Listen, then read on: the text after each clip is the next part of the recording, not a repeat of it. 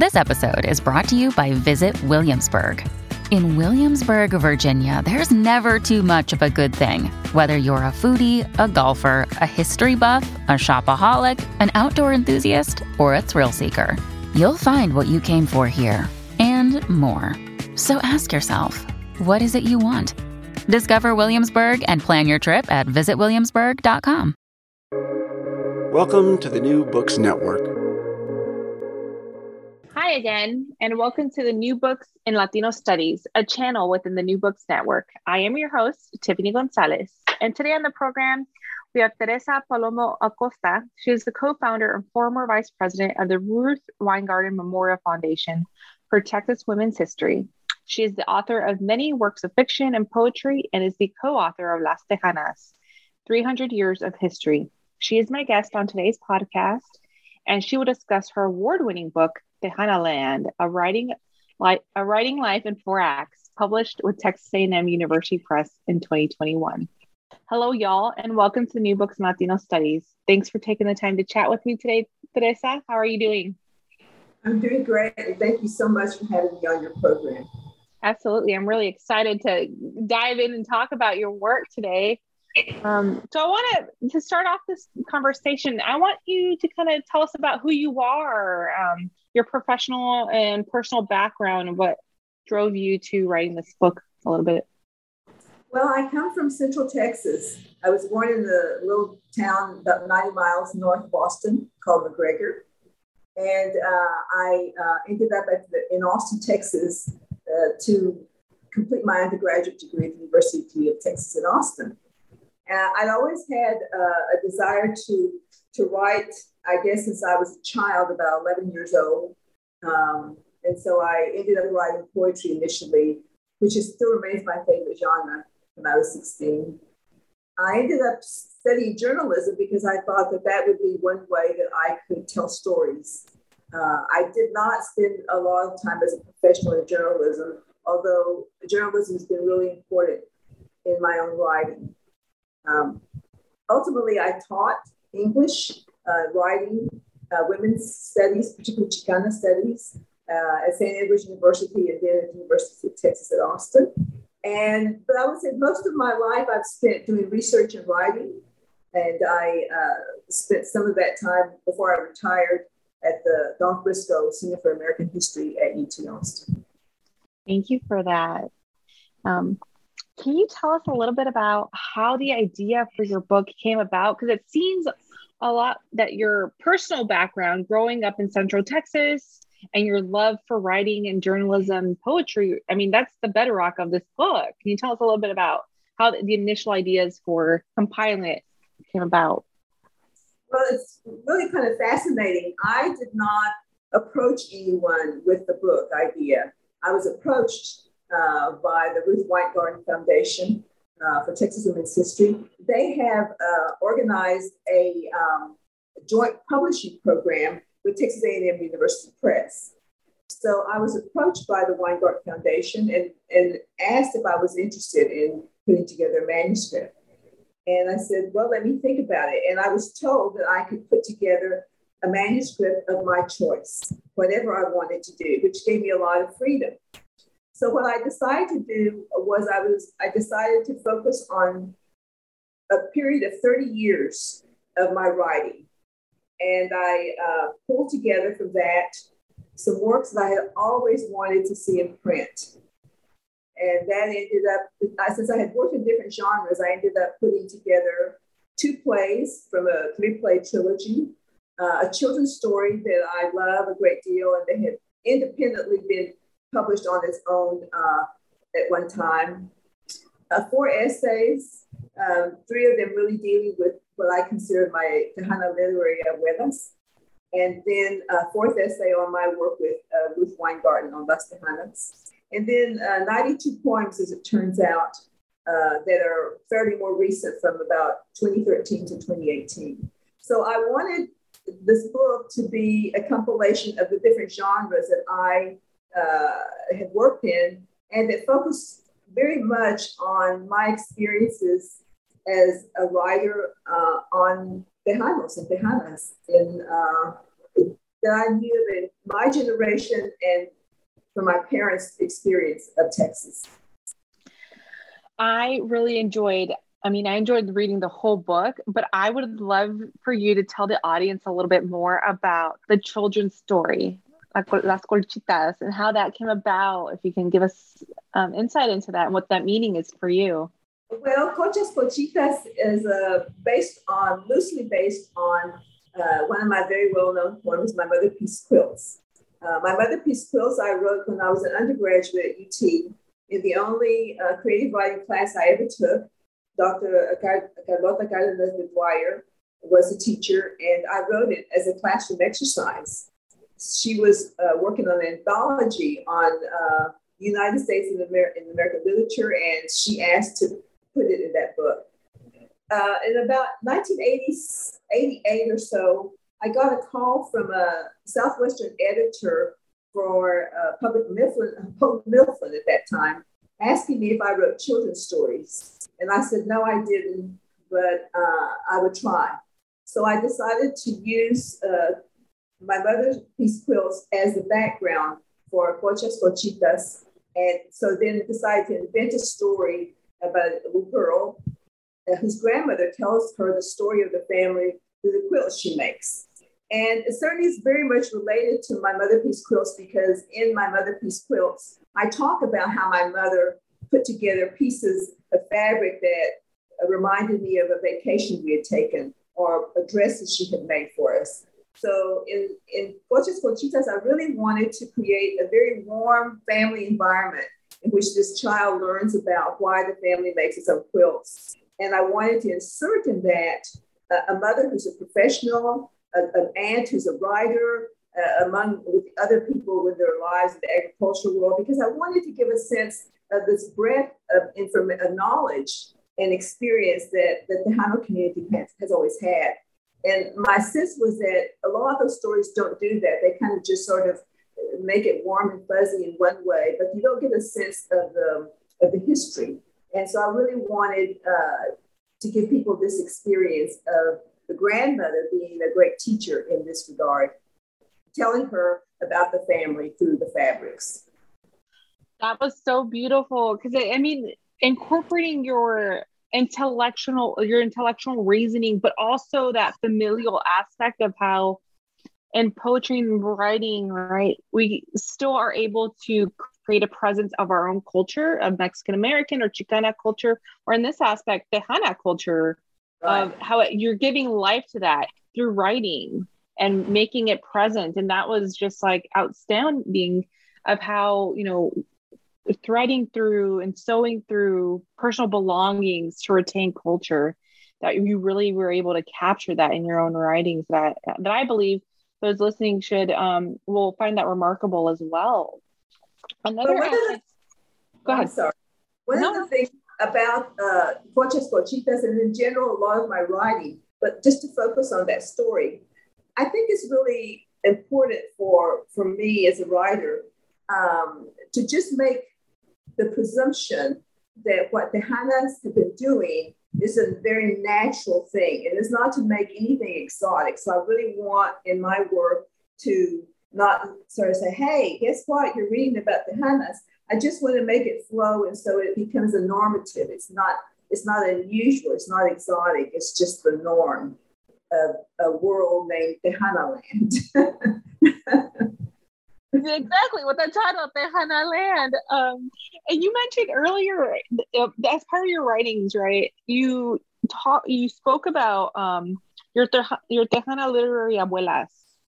Can you tell us a little bit about that? Like, who are they? Um, give that aspect to those listening and what they mean to you.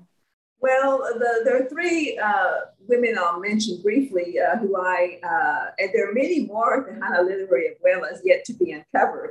Some of them will be our family members, and some of them will be women, in this case, in history, who were very significant. Uh, Sara Estela Ramirez, the poet, uh, very much important to the uh, start of the Mexican Revolution. Um, you know, there is uh, Elena Zamora O'Shea, the writer of uh, De Mezquite. And then the Jovita Gonzalez de um, Mireles is probably the best known of these women. I did not discover any of these women until I was well into adulthood. I was a Mexican American Studies major at the University of Texas in Austin. They didn't allow us to call it Mexican American Studies at that time. It was ethnic studies. And then it was a concentration in Mexican American Studies. I didn't meet any of these women in my studies there. It was only when I uh, was probably in my 30s that I first discovered Gonza- uh, Gonzalez partly through uh, the work I was doing at Texas State Historical Association, and most importantly through uh, Cynthia Orozco, the historian who basically knew more about her than I did. And so what I discovered in these three women uh, were one, their connection to the culture, their connection as writers. Uh, and that was very key that they were all connected to me through my history and to writing. And so for Sara Estela Ramirez, I uh, essentially the name of the essay is Tejana History as a, as a Poem, Sara Estela Ramirez and me. So I wanted to, to discuss her as how we related to one another as poets. And um, the idea that these women exist in history but are, have not yet been very well known, it was just important for me to highlight them in all these works that I wrote. Sara Estela Ramirez, I um, wrote that essay for a women's conference that was held when I was at TSHA. Um, the one on Jovita Gonzalez, I wrote because Cynthia Orozco sort of commanded me to write that piece uh, to deliver at the opening, com- uh, opening session of a conference on Mexican American Studies that we held when I was at the Texas State Historical Association. And the one on Elena Zamora, I did in part because I was invited by students at uh, Southwestern University to talk about a woman that was not well known.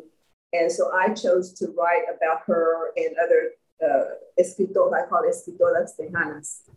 And uh, she was very important, and her work uh, was very certainly well discussed in uh, uh John Moran Gonzalez's book, uh, Border Renaissance, which he credits really the writers with pulling together the ideas uh, to object to the celebration of the Texas Centennial that denied uh, Mexican Americans involvement in Texas. So these women, because they were writers and they were so outspoken, uh, they were writing from years before I was even born.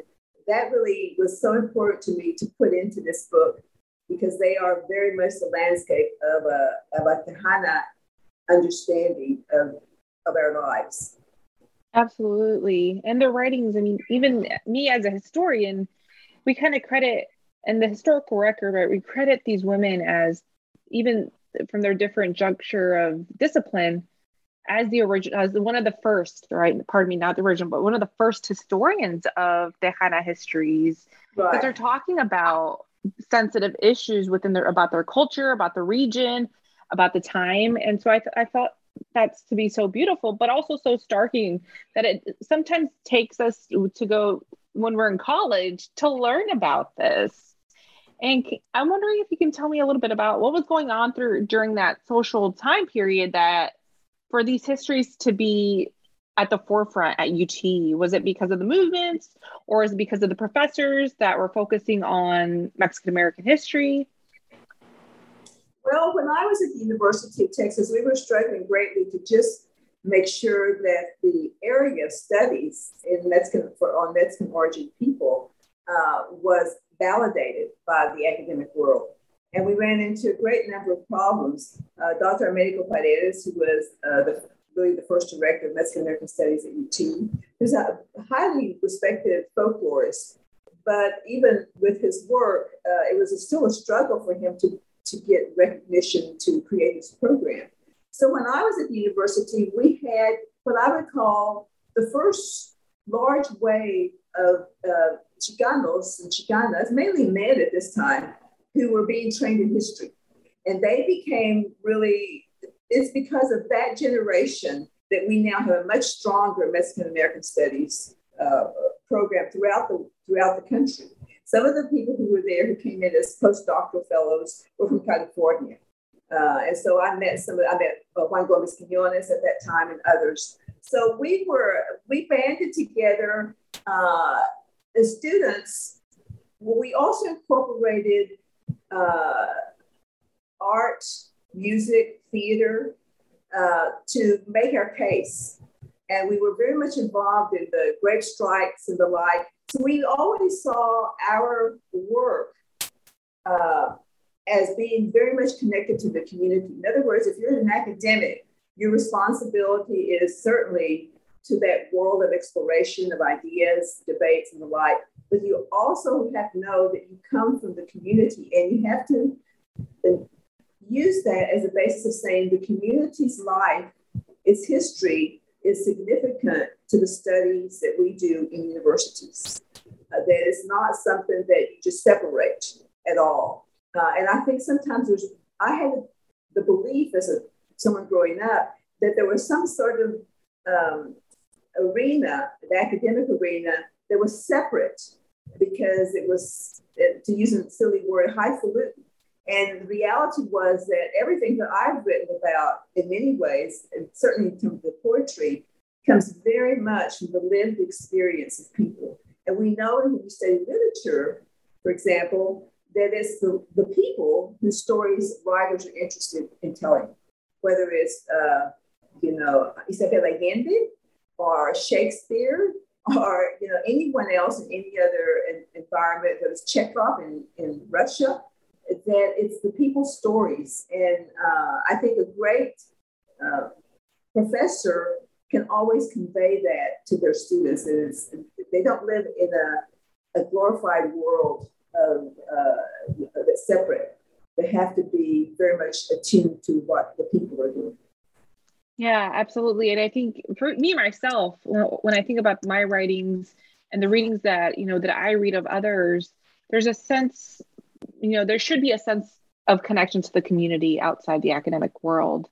Um, giving, you know, as a historian, I take no ownership in the histories of other people. I'm just their translator or their, you know, their, how, what's the word aside from translator, their interpreter of their histories. And I think sometimes, I mean, there is, you know, this this thinking that as academics take ownership, but we don't take ownership, and that's something so beautiful that I think that you that you've explained. Right? There's always a commitment to the outside world, outside the institution, um, and I think that goes into what a lot of readings within Mexican history or Mexican American history or Tejano history is that there it's always a channel of communication between the community and the institution and always taking responsibility and um, to that community of the people that you write about and one in speaking of which in your book you write about collaboration a lot and i think that's kind of very central to um, latinos and mexican american history and it's very much a feminist Chicana feminist uh, thought, right? Collaboration is always key. And you write about a piece in one essay about your collaborative um, engagement with writing Las Tejanas. Can you tell us a little bit about that? What was the meaning behind that? Uh, now that you've so many years have passed since the publication, what what meaning does it have for you now? Well, in terms of the collaboration, uh, the person I was working with, Ruth Winegarten, uh, is really or was the, the mother of uh, Texas women's uh, history in terms of writing history. Without Ruth, we wouldn't have that as a field. Know, she produced probably 17 more than that books, many of them in collaboration with other people. So uh, I came into the project through a, a very unusual pattern. I, I, when I heard about the, the book she was working on or wanted to work on, she had another collaborator who had to leave the project because of other responsibilities But when I first heard about it at a, I was on the panel Ruth had invited me to speak at. Um, I remember thinking, what a terrible idea, not a terrible idea, but it, it just made me uh, feel very fearful because I thought, how can you write this general survey? It's so overwhelming. And by then, I had many years of experience of having worked at the Handbook of Texas, where I focused on Mexican American history. Well, by and by, uh, when I returned to my home, Ruth contacted me and before I knew it, I was part of this project. And I just decided that I wouldn't think about it for very long because the more I thought about it, the more frightened I would be. So we decided to do a general survey to cover 300 years, and we were warned not to do that because who does that? Well, you know, I'm not trained as a historian, so I didn't have professors saying to me, "Don't do it. You'll never, you'll fail." And Ruth had studied history much more formally than I had, but she was a, a risk taker. So these two risk takers got together and we pulled this off. In the essay, I tried very much to elaborate exactly how we worked. Uh, we did have those meetings uh, that we would uh, have on Saturdays to discuss our week's work. I lived in a little apartment next to Ruth that was in the same house, and her, her office is in between where she lived and where I lived. And so we had this opportunity to basically talk every day. We didn't know each other very well, but we were both very hard workers. Uh, Ruth told me, you know, Vanessa, you have quite a work ethic. And I said, well, that's part of the, uh, my upbringing and part of being trained in journalism where you meet deadlines all the time. Uh, so the collaboration of what happened with that essay is that I wrote it in part to respond to uh, Maria Cotera, who contacted me she was at the University of Michigan at the time, and she said that she had never seen any uh, essay about women collaborating, a Chicana and a non-Chicana. And she wondered if I would tackle this project. And so I said, sure, I'll do it for you. And that's how I ended up writing this essay, uh, which allowed me to talk about how I came into the project, how we worked, and Ruth's insistence that I have uh, the final say in how that book came out.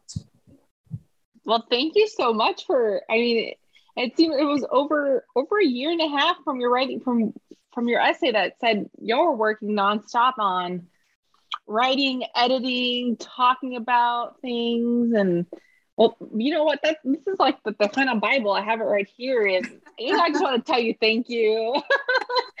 and the way it was so masterfully divided, right? Just even talking about the origins, right? Native women, mestizas, colonists, to rural Texas, to the evolution of women in teaching, business and professionals, to then the movement, right? And then, of course, my favorite, um, biasly, holding public office, things of where Tejanas have contributed to that perhaps we still have a long ways to actually write about. And these biographical sketches really serve as an important map, um, guide, right, to tell others they have contributed in so many different ways. And I, I think I just want to say thank you because I mean, it is, I mean, it's not just a labor of love, right? It's not just that, it's an ent- intellectual journey right. of uncovering and preserving these histories of Tejanas? Well, you know, there, there was always been a bias uh, that Tejanas just didn't participate in political life. And so Ruth and I put in, we have actually two chapters on Tejanas and politics in, uh, in that book. We really wanted to disprove that idea. Uh, so uh, it was uh, a tremendous amount of work. I was working pretty much full time, almost full time at the time. And so I just, I just, I did research during the day for another project. And then I would come home and I would write. Uh, I had a very strict schedule about what I would do. So, it, you know, we divided both by uh, subject matter and then by um, different, um, well, periods of time the chapter on rural women uh, was drawn a great deal from uh, four interviews that I did, uh, four oral histories I did with women, mainly in my uh, in my family. So, and they are all archived uh, at Baylor University's Oral History Institute. Thank you. So, I have one last question for you, Teresa. How do you see the um, histories and writings about the Tejanas evolving now? Now that you kind of set the groundwork of you know, with the Tejana land? Well, you know, I think that uh, even prior to that, when we used the term Tejana and Las Tejanas, which was very controversial, people didn't think we should use it. I'm glad that many more books have come out since that many years ago that we published this book. With this book, Tejana Land, I hope that those who read it who are, you know, are writers or want to be writers and who are working both in history and other genres that they see this landscape of Tejana land as being all encompassing. In other words, that it involves uh, this landscape, which is both cultural, geographic, historical. In other words, if you want to enter Tejana land and you're not a Tejana, that's okay. You just have to be aware that this is a very solid landscape and that uh, this is the landscape that uh, is a very valid one. We tend to see Texas history as, you know, the oil rigs and the like without really seeing the, this larger landscape. I would say that probably applies to different cultural groups in the, in the state, actually. But for me, Tejano land is this big pronouncement that you don't shy away from this important uh, land that I grew up in and lived in. And I think many people always thought that I came from the valley. They didn't realize that someone who grew up in Central Texas could write this kind of work. So I wanted to dis, uh, disabuse people of the idea that it doesn't matter if you grew up in Dallas and Fort Worth, or you grew up in East Texas, or you grew up where I grew up, there still is this huge array of material from which you can draw. In my case, the inspiration came directly from my family, who told me stories. I asked them questions. They took me on trips around the countryside. They told me where they lived, how they worked, the dances they went to. They would point out all these geographic places. So they're as much the authors of everything I've written, including Tejano Land. I, I really want people to explore more and to uh, you know to do it in any genre that they think is important because they all a way of telling this this history. Absolutely, I love how you uh, broke down the geographical uh, similarities, but also the divides because I mean there is a lot even within Texas, right? The meanings of the regions and how that contributes to you know the landscape, understanding of the landscape and, and experiences. So thank you so much. To my listeners, thank you for listening to this episode, which featured award winning author Teresa Palomo Acosta. Hasta la próxima.